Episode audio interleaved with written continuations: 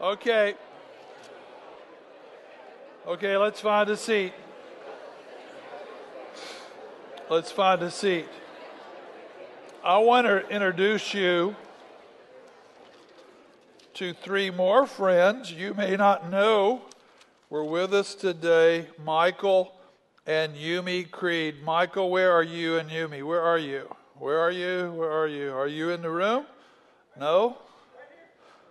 Okay.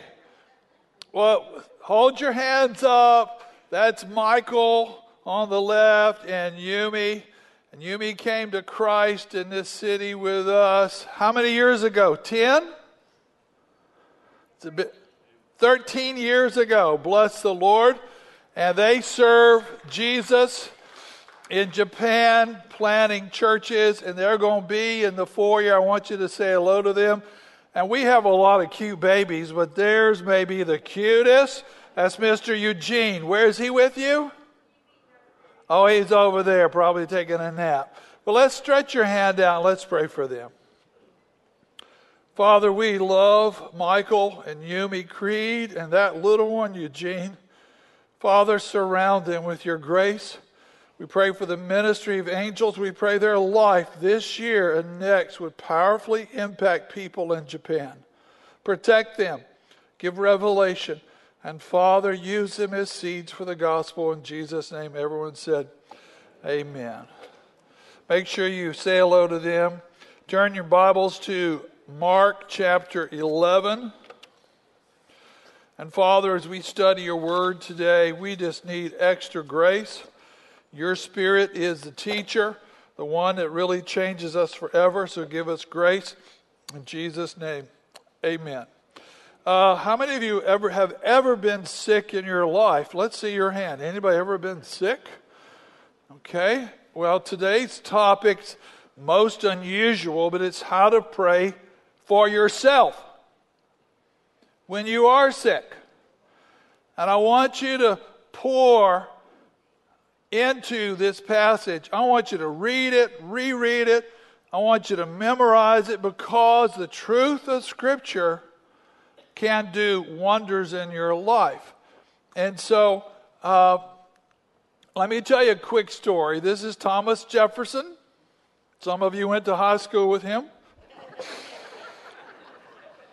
he decided to buy a little farm because there was another guy named Napoleon Bonaparte who was selling property. This was 1803.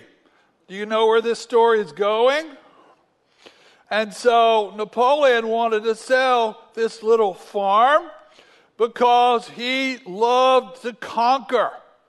And he was going to conquer much of Europe, and he needed money for that. So he didn't need this property, and he needed money.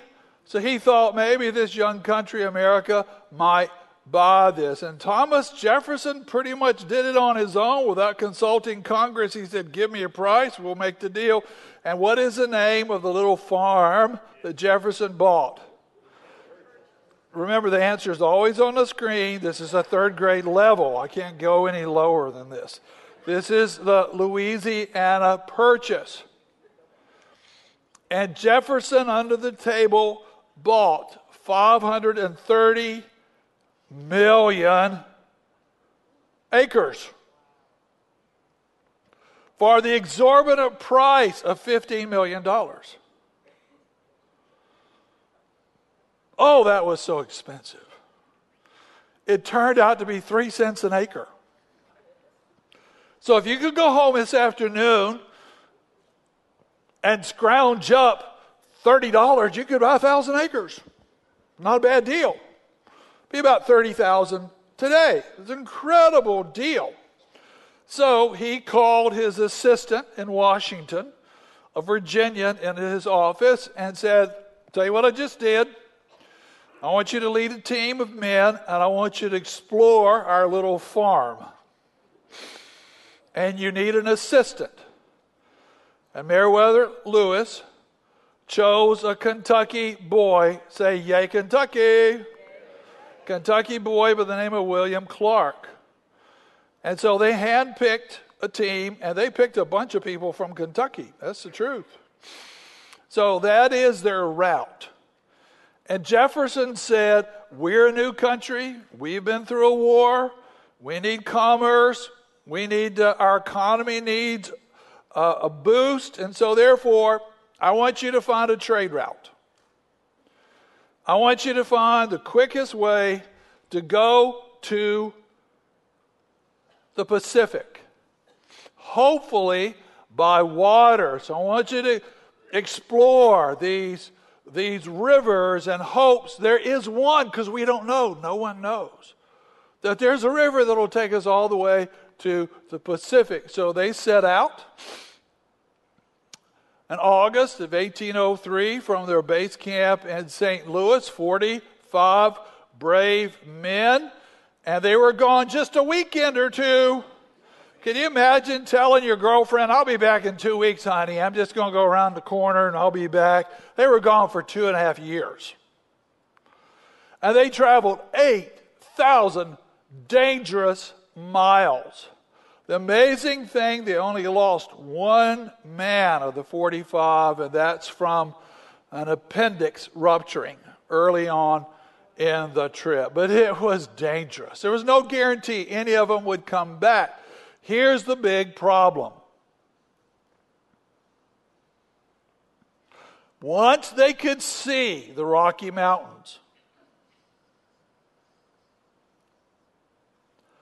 they had no idea how we're going to get through it. Is it even possible to get through the Rockies? Now, I want you to look at that artist rendering. Do you see the lone female in that group? What's her name? Betty Lou. She was from Nicholasville. Uh, it was Sacagawea. And uh, Sacagawea, that's another rendering of her, had been kidnapped at age 12 by another tribe, I think the Blackfeet, and sold as a slave to another tribe. And a French explorer by the name of Charbonneau won her in a poker game. Isn't that a delightful way to start your marriage? And so on this trip, she's a 14 year old bride with a one year old baby. And Sacagawea actually became the most important person on the trip. She saved them time after time because she spoke three or four languages. She knew about food. She knew about hunting. She knew about trails. This 14 year old girl is an American hero. They got to the base of the Rockies. Big problem on a Tuesday. A war party of about 100 braves show up riding mounts, and our guys are walking on foot. And the party thinks this might be our last day. And the war party's leader came up to them and recognized Sacagawea as his long lost sister. It was quite a family reunion.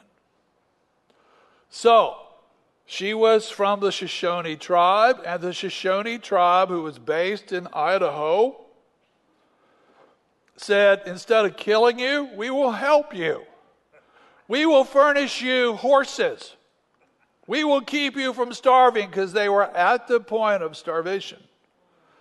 We will outfit everything that you need, all because of our little sister, and then we will guide you through the mountains so you can get to the coast. Now, do you see this valley? It looks like a valley. It's not really a valley. This is called Lemhi Pass.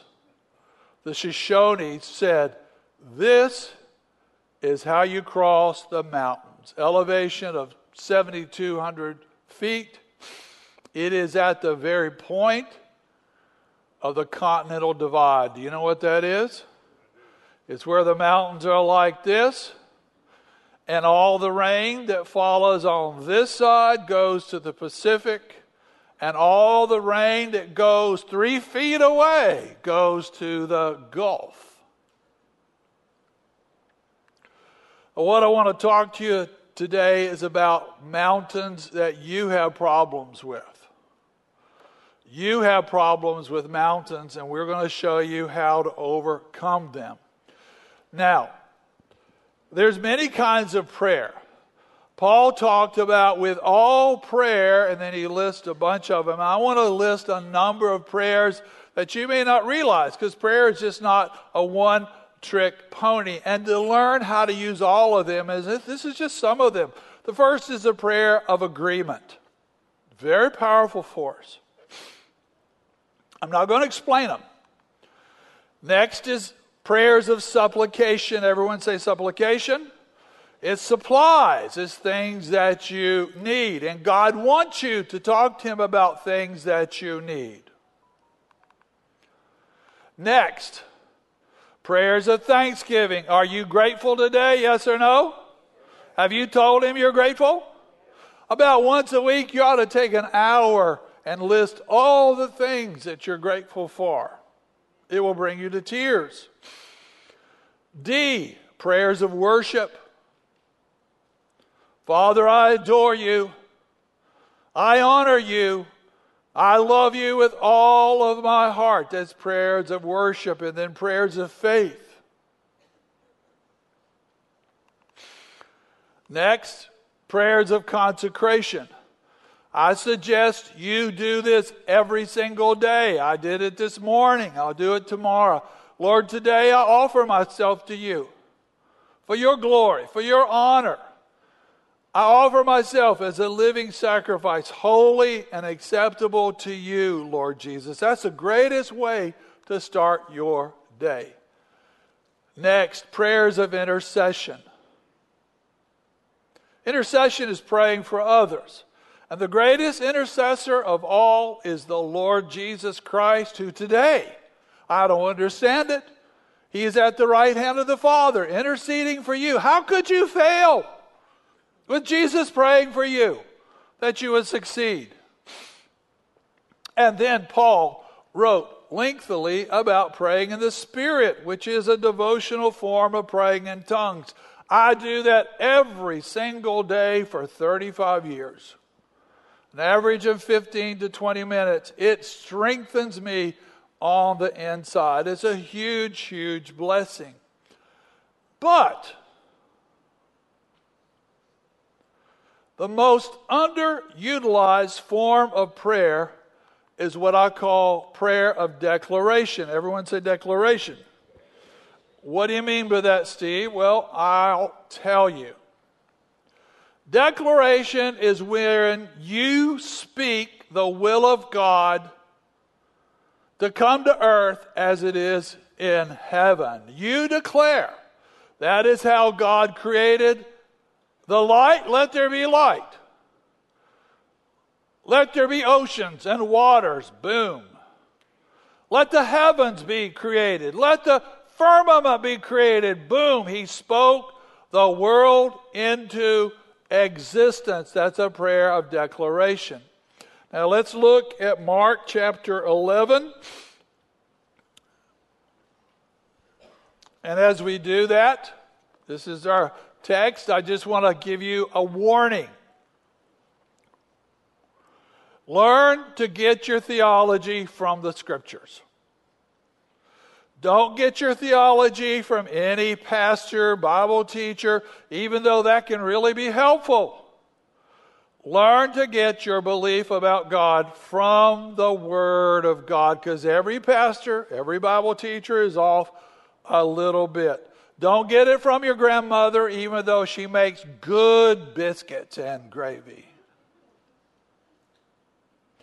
And don't get it from yourself. Sometimes people, after a teaching, will say, Well, let me tell you what I think. Well, that may not be so important. It's what the scriptures say rather than what you and I think. Okay, so you got your, got your Bible open? Chapter 11, verse 11, Jesus entered Jerusalem, came to the temple, and after looking at everything, he left for Bethany with the twelve since it was late. Verse 12. All the next day, when they left Bethany, he became hungry. Seeing at a distance a fig tree and leaf, he went to see if perhaps he would find anything on it. And when he came to that fig tree, he found nothing but leaves, for it wasn't even the season for figs. He said a puzzling thing. May no one ever, ever, ever eat fruit from you again. And the next phrase is important. Tells you why he did it. For his disciples were listening. I skip over to verse 20, which is the next morning.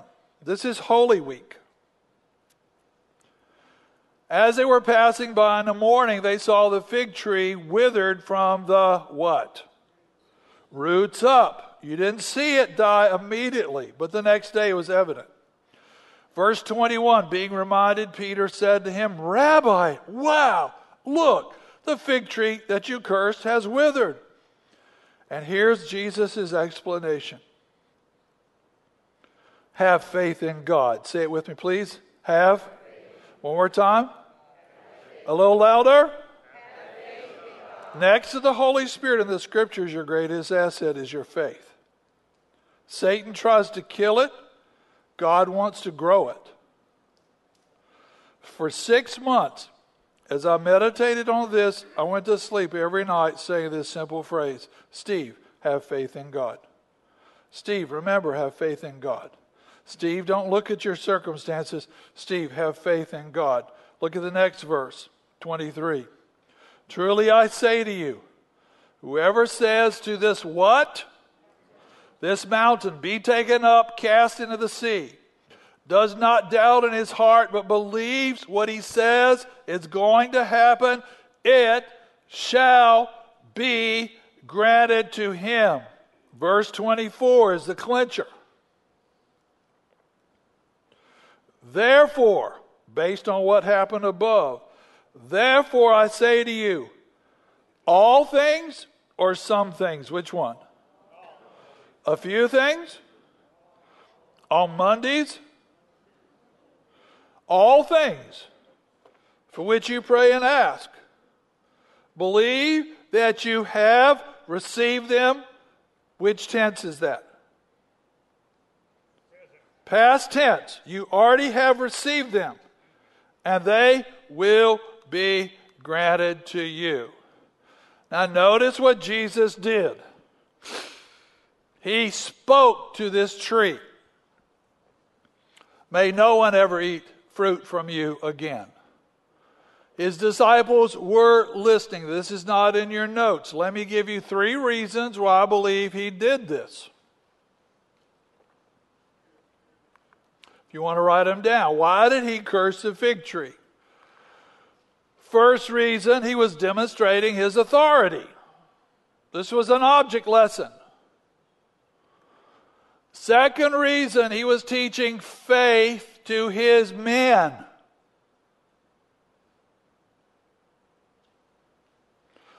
Third reason, he was pointing to the fruitlessness of Israel, which sometimes is pictured as the fig tree.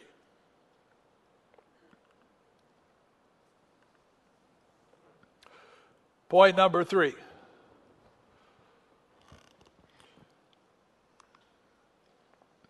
The Lord Jesus and the disciples ministered with this word authority. And we should too. Mark 121 said every time he taught, he taught as one having authority, but not like the scribes and the Pharisees. Mark 125. Now, I spent a, a good amount of time thinking about how I prayed and ministered to people. Then I went through all four Gospels and looked at every instance that Jesus ministered to people and helped people. And the way I did it and the way he did it were very different. And I went, maybe I need to change the way I minister to people. Here's a demon possessed man. He didn't put up with it for a minute. He just said, he didn't speak to the man. He spoke to the spirit. He said, shut up and come out of him. Mark chapter 1. Leper comes to him saying, I know you can heal me. He didn't talk to the Father about the healing. He just said, Be cleansed. Next chapter, chapter 2, verse 11. Here's a man that's been lame a long time. He's laying by a pool in Jerusalem, hoping one day a miracle will happen. And he looks at this man and he says, very simply, Get up, pick up your bed, and I want you to go home. Short, strong, full of faith. Next chapter, chapter 3, verse 5. Here's a man with a withered arm. He cannot extend his arm. He looks at him and he just says, Stretch out your hand. Boom. Sea of Galilee, next chapter. Storm comes up. Not a normal storm, a storm driven by demonic powers designed to kill the 12 and him too. He's asleep in the boat. And when the disciples wake him up, he's frustrated that they didn't deal with it. He looks, wipes the spray out of his face, and like you say to a dog that just woke you up, you shut up, be still. And the storm went. And the disciples went, Oh my, oh my, who is in the boat? Simon Peter, a woman has died. He says, Tabitha, get up. Three words. You see, Paul sees a young man that's been crippled a long, long time. He sees faith in this young man's eyes. He says simply, Stand up on your feet. Do you see a pattern?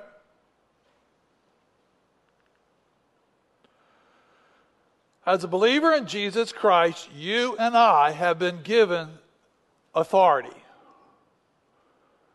Now, what's the definition of, of authority? Let me give it to you. It's delegated power. Everyone say, please. It is delegated power, which means you innately don't have the power. You're not strong enough. You're not smart enough. You don't have any of this stuff. But someone has given you the power. You see this hat? What does that hat mean? It's a symbol of authority.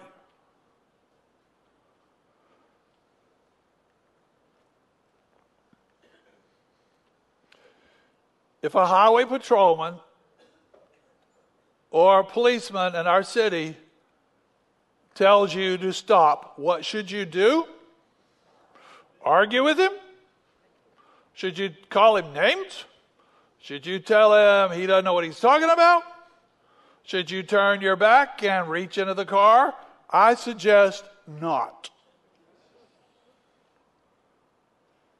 If a highway patrolman tells you to stop your car, get out of your car, stay in your car, show your hands, what you are to do is what he or she asks you to do. What does this picture mean? Can anybody tell me?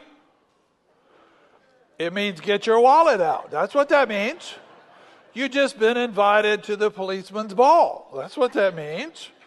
And if you think you don't have to stop, I've seen highway patrolmen in the street waving people over. Another guy got him and he's waving you over. Five, six cars in a row. And if you say, Well, I don't have time to stop, I think you do have time to stop. Because you might as well pull over. I've had a policeman point at me and say,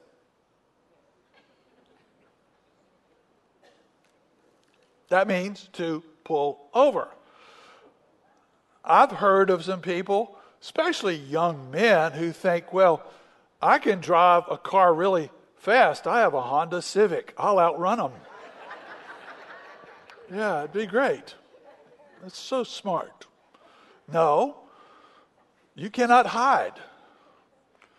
Uh, do you know what the, the line would be in this picture? Look at it.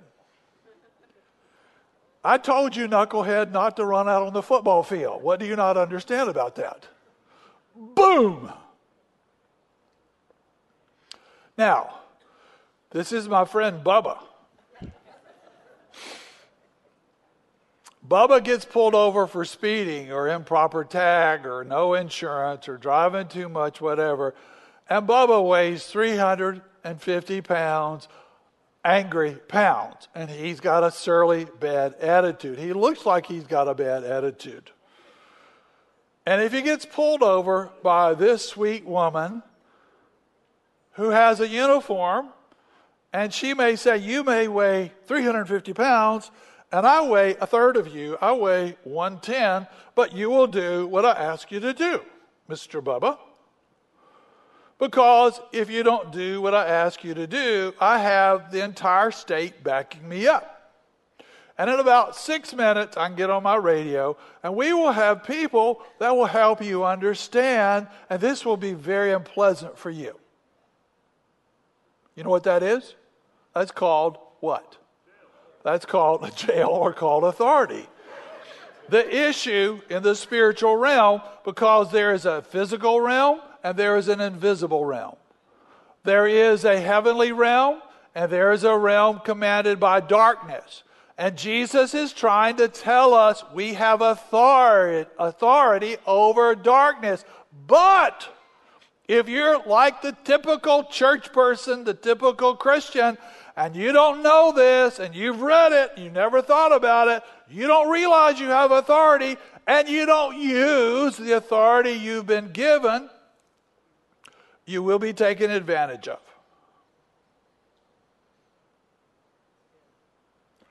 Because everybody in this room and everybody on planet Earth, we have enemies, invisible enemies, who hate us and hate your family and hate everything about you.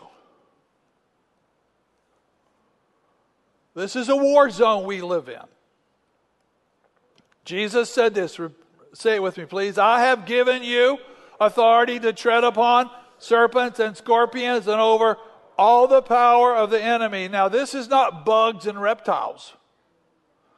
These are invisible creatures that sting, choke, cripple, kill, and bite. And every one of us in this room have been bitten and poisoned.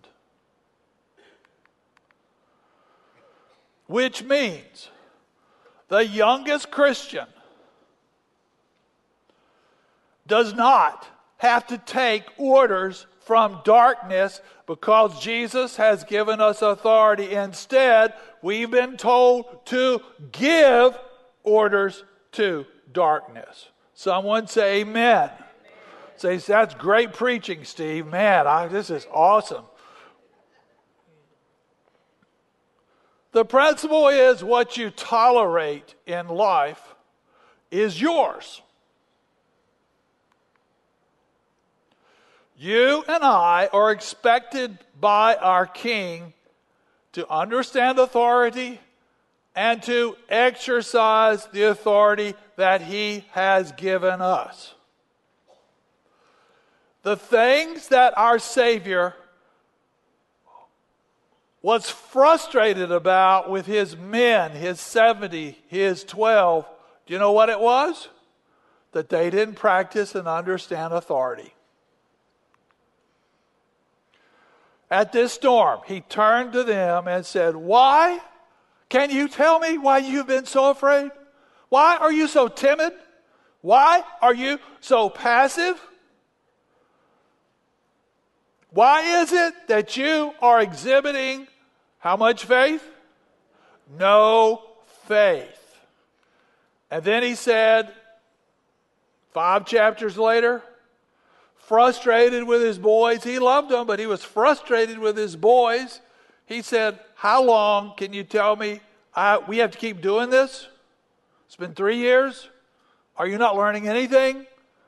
Oh, faithless and unbelieving generation. What in the world would he say to us? Now, here's a disclaimer it's not in your notes. If Jesus is not your Lord, and you have hidden sin. You are in disobedience. Jesus is not on your throne, and you're on your throne, or some dark stuff is on your throne calling your shots, and Jesus is Lord in name only. None of this is going to work for you. Because these dark spirits know if you really believe or not. It's like these seven brothers who thought they'd open a little shop. Uh, they probably had an Amazon website saying, We'll cast out a demon for money for you. And they walked into this guy who was big and crazy. And, and they said, The demon spoke to them. He said, We know who Paul is and we know who Jesus is, but who do you think you are?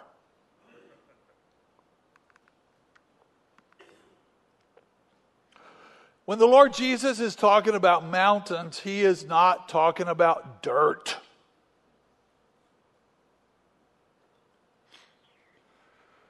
What's he talking about?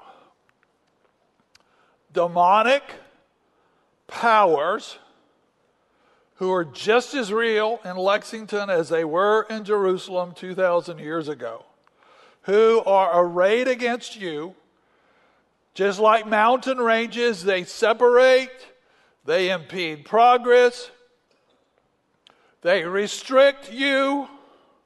You can't do what you want to do. You can't serve Jesus the way you want to serve him because there's just something blocking you. You feel limited. These things can stop a church, a mission agency, cold in your tracks. Like a mountain range, they can box you in where you have no options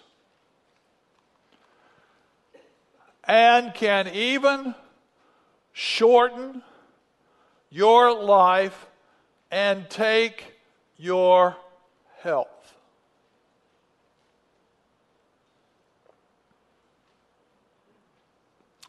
So, here's my suggestion don't go around next week talking about your mountains.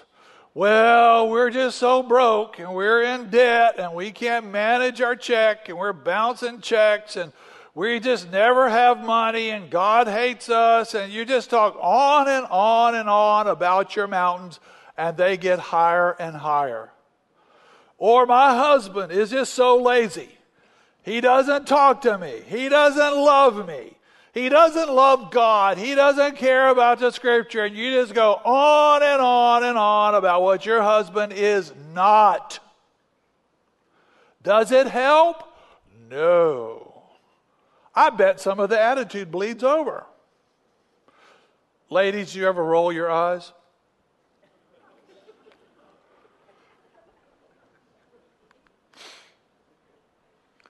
Because once it comes out of your mouth, you're creating a brand new testimony, a brand new reality, because Jesus said, It's never what goes into your mouth that makes you clean or dirty, it's what comes out. It's either faith or unbelief. Say this verse, please. Whoever guards his, keeps his life.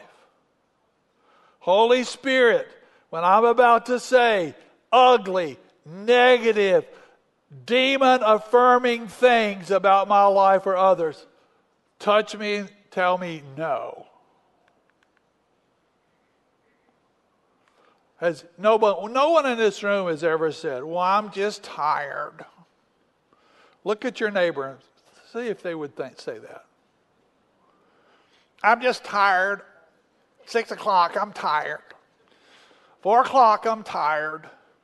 I'm tired at lunch. I'm tired before lunch. I'm tired at eight. I'm tired all the time.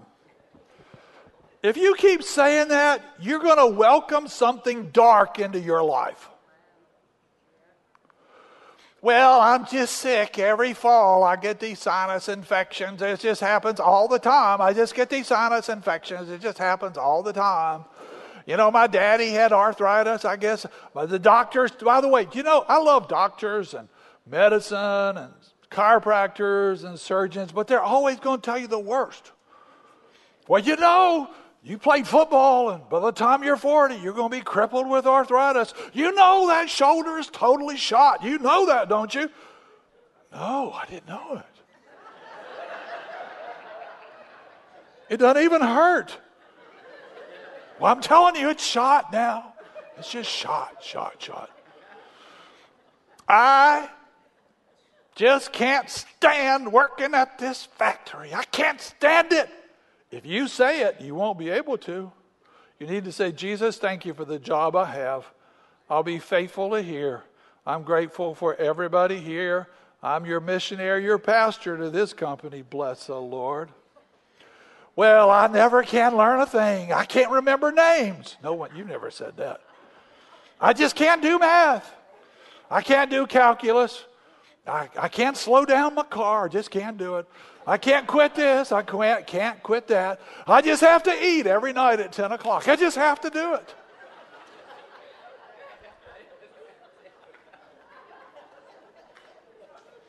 You know, I can't stand Thelma. I just can't stand Thelma.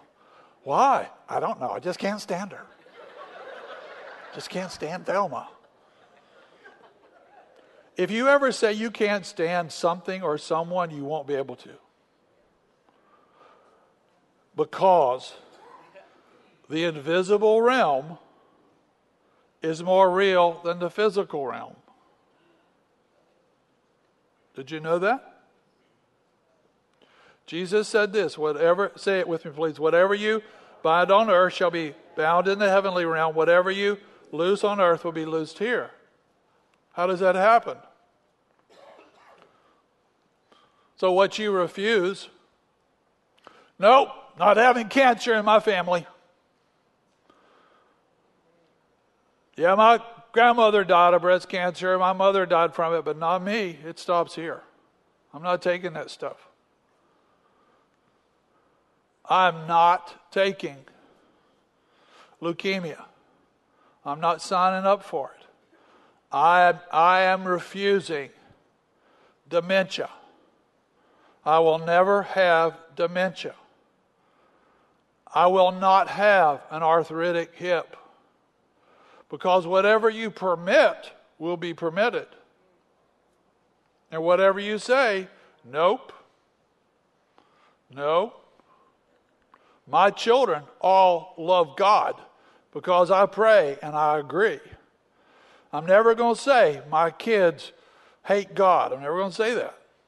My children love God. You should say that because two things come out of your mouth every day. Every time you talk, faith comes out of your mouth or unbelief comes out of your mouth. That's how it is released. That's how your world is created. Jesus said the word say how many times? Four times in three verses.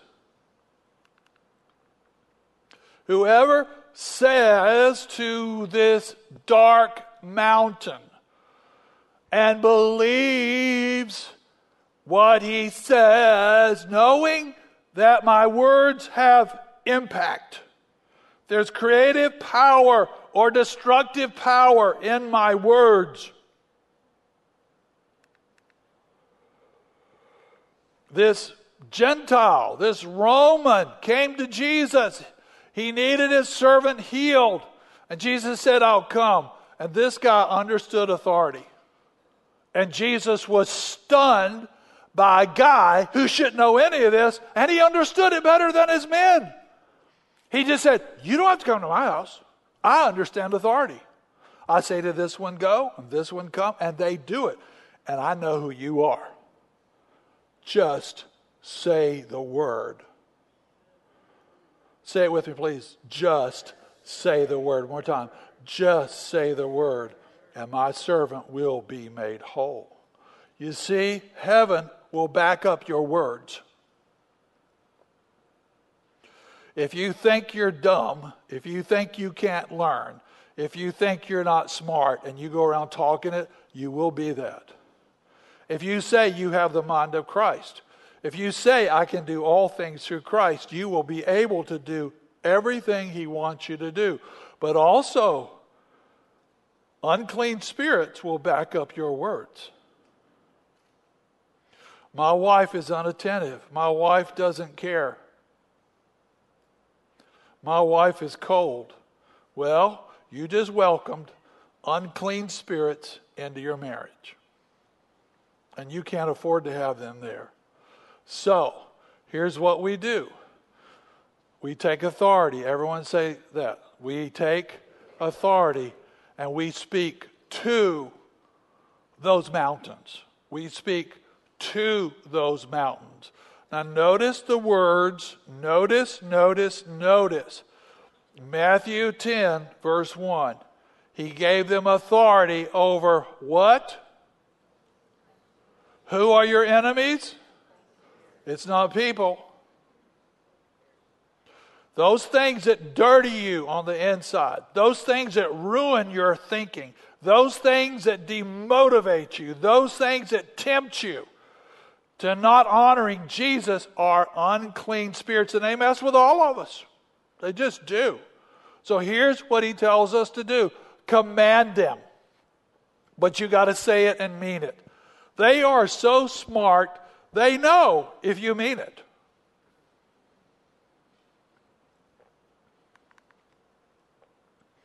Like this Fear, be gone in Jesus' name. All these things are invaders from the outside trying to get inside, mess with you. They want you to think it's you. It is not you. God has not ever given us a spirit of fear. You've had an injury. All of us have had injuries. Jesus can help you with your injury. Yeah, doctors can help you. Put your hand on that swollen knee. Swelling go down in Jesus' name. Be healed and go about your business. Sickness, leave my baby now. In the name of Jesus. You ever had a back injury? I've had them. I've been in the bed for weeks. I've had doctors tell me, well, we got a cut on you.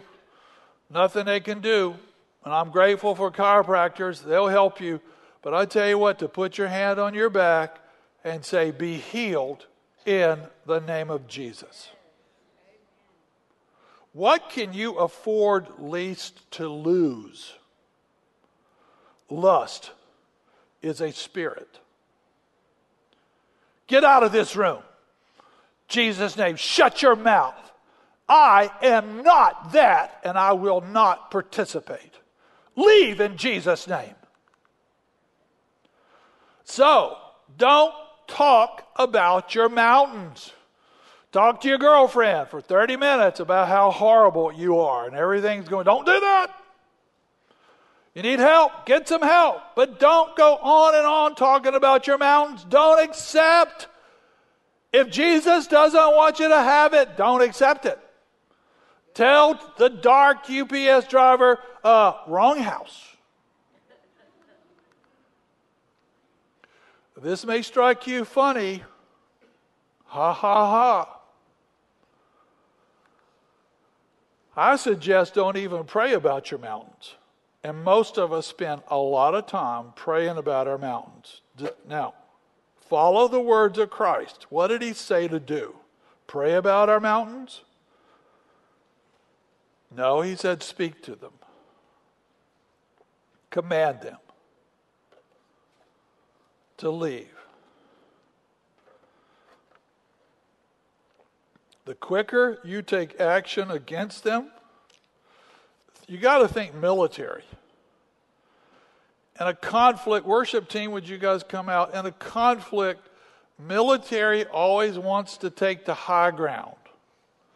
And when they take the high ground, like Gettysburg, Culp's Hill, they want to reinforce it quickly. It's easier to throw stuff off quickly than waiting and waiting and waiting and letting you reinforce it and the enemy reinforce it, then it takes a lot of faith to get rid of it. And this is true. God's not going to do for you what He told you to do for yourself. I say to you, Jesus said, whoever says the word you is eight times, meaning I'm responsible. Jesus wants me to learn. Jesus wants me to be an overcomer, not a victim. Now, the last part is the faith part. Notice verse 22, he starts with faith. Have faith in God, have faith in God. Then he, it's like a sandwich. Then he comes back. Whoever says to this mountain, be taken up, cast into the sea, believes what he says, does not doubt in his heart, it shall be done. Therefore I say to you, all things for which you pray and ask, believe that you have received. So when I pray, I believe it's done. All things which you pray and ask, believe that you have received it. So, I suggest when we pray for you, and you pray for yourself, and you pray for your child, don't say things like, Well, I will be healed. I have friends tell me, I will be healed one day. Jesus will heal me. I go, We just prayed that. You just threw that prayer out. Don't say you will be healed, say you are healed.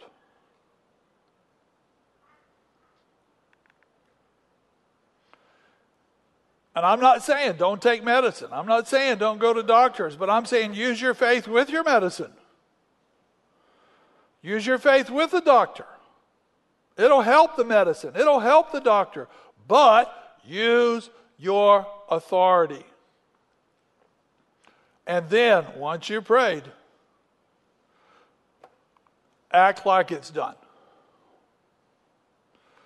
I mean by that, just go on about your business, go to work. Go on about your business, forget it. You prayed for your kids, leave it in the Lord's hand, you go on and do what you should do. Say things like this Man, I'm feeling better. Say it with me, please. I'm feeling better. Say this I'm getting stronger. You know, some of us have had lung issues. In Jesus' name, I'm healed, and my lungs are clearing up every single day. My liver is being healed by Jesus' name. I am healed in Jesus' name. My shoulder is healed in Jesus' name. Say, I am healed in Jesus' name. If it takes maybe 10 times a day to say it. Now, here, here's, here's the clincher. You ready? People say, Well, how long do I do this? how do you answer that? As long as it takes till you get it back. I had something that was absolutely killing me for two years. It really messed with me. And I just held on. Jesus, I'm healed. Thank you. In Jesus' name, I'm getting better. Sometimes 10 times a day when it was really bad. I just kept going on. One day, two days later, it was completely gone. Is it worth believing for two years? I think so. I think so. Now, I want to close this time in prayer. Worship team, you guys going out. Are they out? Oh, there they are, right there. It's a miracle. There you are. Every head bowed, every eye closed.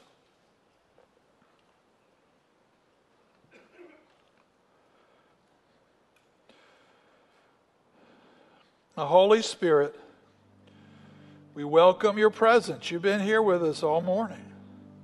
You're the teacher, not me. Thank you for taking the truth of Scripture and making it real. Now, Holy Spirit, as we think, meditate, and listen in the next moments. Please put your finger on areas where the enemy has just messed with us. He's just tormented us. Fear, lust, physical pain. And would you highlight that?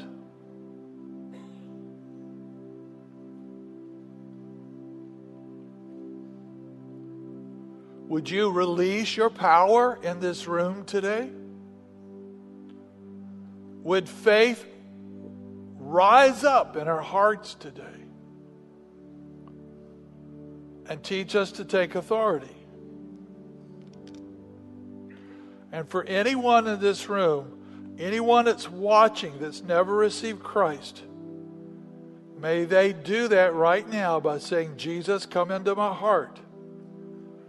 Be my Savior, and Lord, I submit to you and make me a new creation in Jesus' name. Amen. Now let's just sit and listen for just a few minutes. The altar is open if you want to come and get on your face before the Lord. There's going to be intercessors on both sides who will pray with you. If you want someone to agree with you, someone to use their faith to help your faith. And then we'll sing, we'll worship with our final song.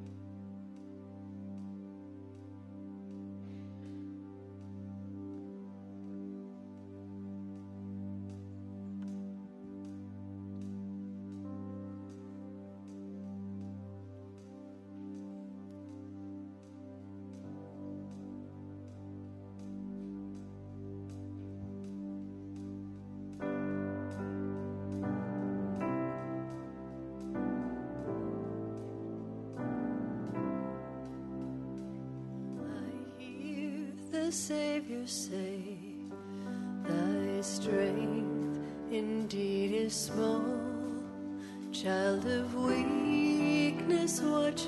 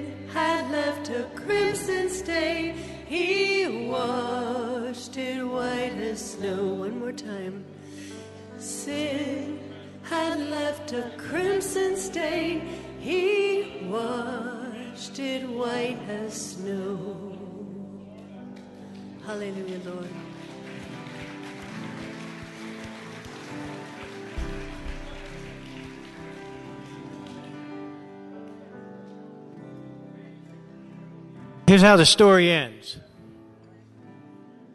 These are the words of Jesus, not Steve Pearson, not Bill Reeser, not anyone here. It says, Therefore I tell you, whatever you ask for in prayer, believe that you have received it and it will be yours. Do you believe that? Do you believe that? But he tags a condition to it. Listen very carefully. And when you stand praying, if you hold anything against anyone, forgive them, so that your Father in heaven may forgive your sins. Some of you are asking for healing, even claiming it, praying it, but you got something in your heart against a brother or sister that you've never let go of. And it's time to close those accounts with other people. Amen? Here's the choice that Jesus gives us today as we wrap this up. You can either speak to your mountains or climb them. And God's not wired us to climb mountains, it'll wear you out. And many of us are climbing mountains instead of speaking to them. And God's commanded us to speak to those mountains by faith. And by faith, those mountains will be removed in Jesus' name. Amen. Be encouraged today. Be encouraged today. He is able, He is faithful. Have faith in God. God bless you.